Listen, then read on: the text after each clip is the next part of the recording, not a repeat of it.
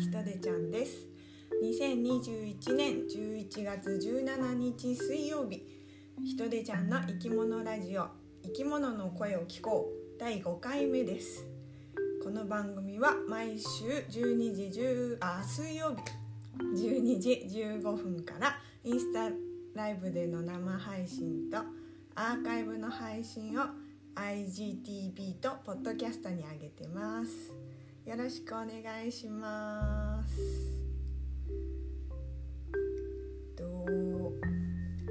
いよいよ寒くなってきましたけど、皆さんいかがお過ごしですか？しばらくコロナだとかちょっと都合が合わなかったりとかで観察会とかそういうのちょっとやってなかったんですけど、今度12月5日の日曜日、久々に地球レベルで、冬の自然観察会をやります。なのでちょっとだけ告知させてください。インスタグラムの方にも一応写真あげてるんですけど、12月5日日曜日、地球レーベル冬の自然観察会空と海で宝探しということで、なんと豪華2本立て午前中、私の海コース、こっちは、大洗の海岸でビーチコーミングをします。そうで、夜6時からは星コース、こっちは、小田小交流プラザっていう元ね小学校ね、廃校になった小学校の後を交流プラザにしてるところの駐車場を借りて、冬の星空観察をする予定です、ね。なかなか寒くなってくると、ね、虫とかもいなくなっちゃったり、木とかもね葉っぱ落としちゃったりして、なんか観察するものあるのって思う人もいるかもしれないんですけど、まあ、冬には冬の楽しみがあると言いますかね、星はねやっぱ空気が澄んでる冬の方がよく見えるんですよね。そう綺麗に見えるし、海もやっぱりちょっと海の中にジャブジャブ入るのはねやっぱ寒いのもあるし、秋冬になると潮の満ち引きって言って、その海の海水の高さのが減ったり増えたりする現象があるんですけど、その一番減る時間っていうのが夜になっちゃうんですよね。そう昼間はあんまり潮が引かなくて、潮が引かないとちょっと観察できる生き物が減っちゃうんで、やっぱりね磯の観察会とかは春夏がいいんですけど、ビーチコーミングはねいつでもできるんでね、しかもビーチコーミングは冬とか寒い時期の方が風が強い日が多くて、いろんなものが流れてきたり、生き物なんかは腐りにくくていいです夏とかだと打ち上がってきたものがすぐ腐っちゃったりね、ぐちゃぐちゃになっちゃったり干からびちゃったりするんですけど、冬の方が生きたまま観察できるものが増えたり、あと海鳥なんかもいろいろ見れたり、冬でもビーチコーミングは楽しいので、あと暑さもね、夏長時間砂浜歩いてたらぐったりしちゃうでしょ冬はまあ暖かくしとけばどうにでもなるので、ちょっとみんなで海を歩いていろいろ探したいなと思ってますね。一人でやっても楽しいんだけど、やっぱたくさん人がいるとそれだけいろいろなものが見つかると思うし、人によってねこう目につくものって違うんで、どんなものが見つかるかすごく楽しみです。ぜひ申し込み締め切りが11月26日金曜日の正午12時ね、昼の12時になってます。ありがたいことにいつも申し込みがたくさんあって、で先着順にしてたんですけど、間に合わなかったとか申し込もうと思ってたのにっていう方が結構いらっしゃったので、今回から申し込みがオーバーした場合は抽選にすることにしました。なので皆さん星コース海コース両方でもどっちでもご都合ついたり興味があるものあったらぜひ申し込んでください。一緒に自然観察会できるの楽しみにしてます。はい、じゃあ生き物からのメッセージということで、今日も生き物カードを引いていきたいと思います。さあ今日はどんな生き物からどんなメッセージがあるでしょうかね。この間オウム引いて、オウムまだ5回目なのにオウム2回引いたんだよね言葉に気をつけましょうってやつ。そうやっぱりね、言葉は現実、言ってることは現実になるからとか、まあ私も今こうやって喋ってるから、いいこと、ポジティブなこと言って夢を実現させていけるといいですね。じゃあさて今日はあなたに、私に必要なメッセージをくださいということで、これにしよう。じゃじゃん。あ、また鳥だよ。今日はドーブスピリット、鳩だね。白い平和の鳩。なんかね、王冠かぶっててね、羽と尾羽を大きく広げて、すごい王様、真っ白な鳩。真っ白な鳩って平和の象徴だよね。うん、メッセージも Be Peace、 平和に行きましょうってことかな。あ、数字は21番です。いいですね。私実は5月21日生まれなんで、21っていう数字は好きですBe Peace、 素敵。なんか美しい、なんか王様にも見えるけど女王様にも見える。なんかね、あれだね、性別を超越してる感じがしますね。今日も鳥です鳥からのメッセージ多い。じゃあちょっと解説も読んでみたいと思います。21番、鳩のスピリット、平和を体現してください。鳩の鳴き声は人を平和な気持ちにさせます。鳩のスピリットも優しく穏やかなエネルギーであなたの心を温かく包んでいます。あなたは自分の内側から平和を生み出すことのできる人です。瞑想を習慣づけて、いつも心を落ち着かせていましょう。周囲ではいろいろなことが起こって心がかき乱されることもあるでしょうが、平和の使者だったらどう対応するだろうと考えてみてください。あなたは異なった意見も認めることができますか？あなたが求めている平和はあなたの内側から湧き上がり、世界に広がっていくのです。天の使者である鳩のスピリットはあなたに創造主と一体になる調和の美しさを教えています。あなたの優しい心は何よりも美しく強いのです。うん、いいね。なんていうかな、心の平和、言う言葉もそうだけど、もちろん心の言葉というか思ってることっていうのも一番元ですよね。私なんかは結構頭で考えすぎていっぱいいっぱいになっちゃうみたいな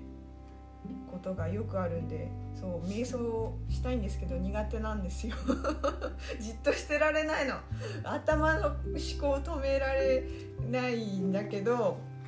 ね、たまに止めて落ち着かせた方がいいんだよね、本当はね。そうするときっと視野も広がるし、いろんなことにイライラしたり焦ったりしないで穏やかに過ごせるのかなといつも思ってます。うん、今日瞑想しようかな皆さんは何か思うことありましたでしょうかね。今日は鳩を見つけたらラッキーかもねということで、今日の生き物からのメッセージは鳩から、平和を体験してくださいということでした。よし、じゃあこんなところで今日の本題に入りたいと思うんですけど、今日は海の骨なし動物講座の振り返りをしようと思ってます。海の骨なし動物講座っていうのは、私が毎月第2か第2金曜日の夕方5時からやってるオンラインの講座なんですけど、いろんなね骨なし動物、無脊椎動物について紹介してる講座なんですね。で今回は、軟体動物をやりました。軟体動物って知ってるかな。多分骨なしの中では知名度があるというか聞いたことある人多いんじゃないかって思うんですけど、簡単に言うと貝類とイカダコがもう分かりやすい軟体動物。あとこれね、ウミウシも軟体動物。軟体っていうのは柔らかい体を持つってことですね。イカダコはすごい分かりやすいと思うんですけど、貝も貝殻は硬いけど中身は柔らかいんです。逆に言うと実はイカダコは貝殻をなくしちゃったりちょっと退化させた生き物です。そうだから貝殻持ってて体が柔らかい生き物、そうイカダコと貝の貝でした。なんですけどこの軟体動物っていうのがものすごく種類が多いんですよ。一番多いのは節足動物、虫がねやっぱ昆虫の数が半端ないので、もう一番種類が多いグループっていうのは虫とかエビカニとか含む節足動物なんですけど、その次第2位が軟体動物。そうなので軟体動物で種類がたくさんいるってことは、いろんな形のものがいるんですよ。さっきその貝とイカダコが同じグループだよって話をしたんですけど、なんか全然違う形してるじゃないですか。でも貝殻を持つっていうのと柔らかい体を持つっていう共通の特徴があって、同じ軟体動物ってグループに入ってるんですけど、もうとにかく種類が多いからいろんなものがいて、とてもじゃないけど軟体動物とはこういう動物ですって今までの紹介してたグループは大体この動物、変形動物だからヒラムシの仲間はこういう生き物だよとか、海面動物っていうのはこういう生き物だよっていう話をして済んでたんですけど、ちょっと軟体動物はそうはいかなくて、ほんといろいろなのがいるのでね、ちょっと8個のグループに分けて前回は最初の4つ、2回に分けることにしたんです。軟体動物の回、最初の4つを紹介しました。でこの4つっていう最初の4つっていうのが比較的原始的って言われているグループ、先に進化してきた、私なんて言うんだろうな、進化してるものほど高度みたいなイメージはあんまり好きじゃないんですけど、私は今存在してる生き物たちは全て等しくその今に適応した進化した生き物だって思ってるんですけど、でもね分かりやすいんでこういう言い方すると、原始的昔からいる生き物グループとこう進化的後から出てきたグループっていうのがいて、今回はその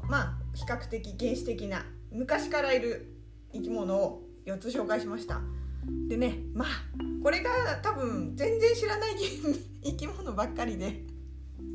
子供たちの反応どうかなって思ってたんですけどね、結構面白く聞いてくれたかなと思ってます。で原始的なグループってやっぱりちょっと構造が単純だったり地味な生き物が多いんですね。なんでちょっと受けが悪いというかあんまり注目されないんですけど、実は研究者的には原始的なグループって言われるとちょっとワクワクしちゃう。なんでかっていうと私みたいに分類学って言ってその人手の種類とかを決めたりしてる研究者っていうのは、ただ生き物に名前つけたり分けたりしてるんじゃなくて、その名前をつけて分けた生き物っていうのの関係性っていうのを整理して、まあ、結論的にはそのどうやって生き物が進化してきたのかっていう進化の流れっていうのを知りたいわけですね。で、原始的な生き物っていうのはそのなんか中間が分かるというか進化してきた過程っていうのが分かるすごいヒントになるんですよ。もともとはだからイカとかタコあんなに複雑な生き物も最初は元をたどればそのニョロニョロしたミミズみたいな生き物だったのかなとかここの機能がこう進化してこういう形になったのかなとかそう進化の過程っていうのを知るヒントになるんで私みたいな研究者気質の人はすごいワクワクしちゃう話題なんですね。それをどうにか伝えようとみんなにも話したんですけどそう、まあ、でもね研究者もやっぱりちょっと少ないので興味を持ったらぜひ研究してほしいなと思うんですけど、まあ、でね、まあ、その中の一つでネオピリナっていう呼ばれてるグループを紹介したんです。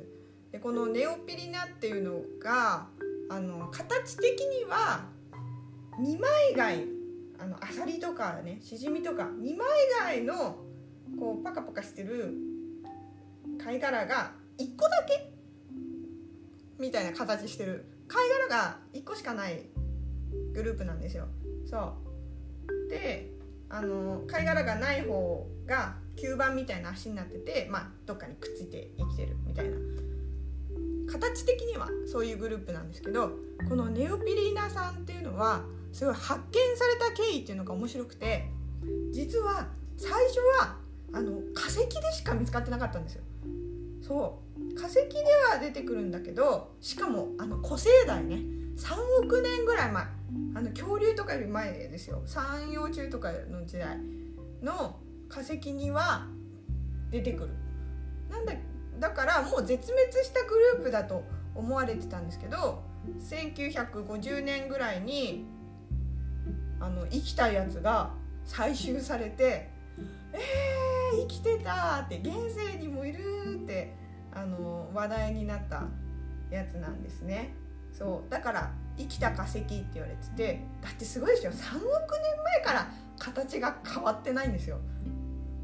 3億年前から同じ形のものが生きてる。そうやっぱね原始的な生き物ってそれで生きてこれたっていうねそれだけ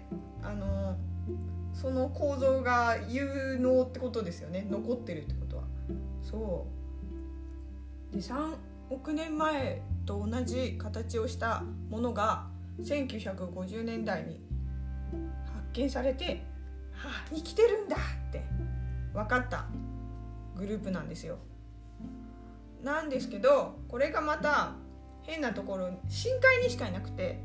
そうしかもなんか熱水噴出庫とか南極の方とかまあまあアクセスが悪いところにしかばっかりいるらしくてあれですねその1950年に見つかったやつもアメリカのコスタリカ沖水深 3,570 メートルの深海からそうなかなかやっぱり見つからないやつで世界から結局その後30種類ぐらい見つかって日本からは1種類だけそうなんで私ももちろん本物見たことないしあれなんですよ絵でしか見たことなかったんですよ。スケッチっていうかその研究者の人が描いたスケッチしか見たことなかったんですけど、まあ、今回ネオピリナも紹介しようと思って資料を探してたら生きてる写真がありましてそう2007年に出た違うな2009年に出た論文に写真があったんですけどそうネオピリナが取れた記録がある場所でまた最終調査をしましたっていう論文でネオピリナがいました取れましたっていう論文が出ててそこに生きてる写真があって、おーと思って、私も初めて見たと思って、でまあその写真を講座でも紹介したんですけど、なんかちょっとね殻が半透明がかってて、綺麗なんですよね。ほんと子供たちも綺麗かわいいなんて言って結構好評でよかったですね。あ、やっぱりすごいな、今写真とか残ってるんだ、あるんだもうと思って、やっぱり最近の深海調査技術というかとか写真の技術の向上っていうのは本当に素晴らしいですよね。前にインスタグラムでも深海生物の図鑑が新しく小学館の図鑑ネオかなのシリーズで深海生物の図鑑が新しく出ました、最高だって私宣伝したんですけど、本当に昔は生きてる深海生物の写真なんて見られなかったんですよね。深海生物ってやっぱりこう深いところにいるので、水圧とか水温とかの関係でこう生きたものを取ってこようとするとすぐ死んじゃうし形崩れちゃうから生きてる様子っていうのはあんまり分からなかった、ね、で図鑑とかに載ってるのもちょっとグデグデした標本だったりね、色も抜けちゃうからね、アルコールつけるとね、そうグデグデした標本だったり、まあ絵だったりこういう生き物だろうっていう想像の絵だったりしかなかったんですけど、本当に最近は潜水艇ね、深海乗りたいねっていうのがすごい発達して、写真とか映像も綺麗に撮れるし、その水圧とか水温を維持しながら採集してきたりとかもできるようになったし、本当に深海生物の調査っていうのがよくできるようになって、いや現代に生まれてよかったって本気で思ってますね。うん、そうでジャムステック海洋科学機構での深海の調査の様子の動画とかもよく上がってるし、アメリカのそういう研究施設も同じようなことしてて、私いつもチェックしてるんですけど深海のね生物の写真とか動画とかが今ネット上にたくさん上がってるんで見れるのすごくいいですよね。本当にそう本当にネオピリナの写真紹介できてよかったなと思っていて、うん素晴らしいという話でした来月はね軟体動物2回目っていうことで、いよいよイカタコとかみんな大好きウミウシさんとか二枚貝とかもうちょっと分かりやすい軟体動物の話をしようと思ってます。ね平日の夕方5時からなんですけど、ちょっとご都合合う人はぜひ遊びに来てみてください。結構ねこう私が一方的に喋るっていうよりワイワイあれすごいこれどうなってんのみたいな感じでおしゃべりしながら進めてるので、ぜひ遊びに来てみてください。はい、じゃあ今日はこんなところでありがとうございました。また来週、バイバ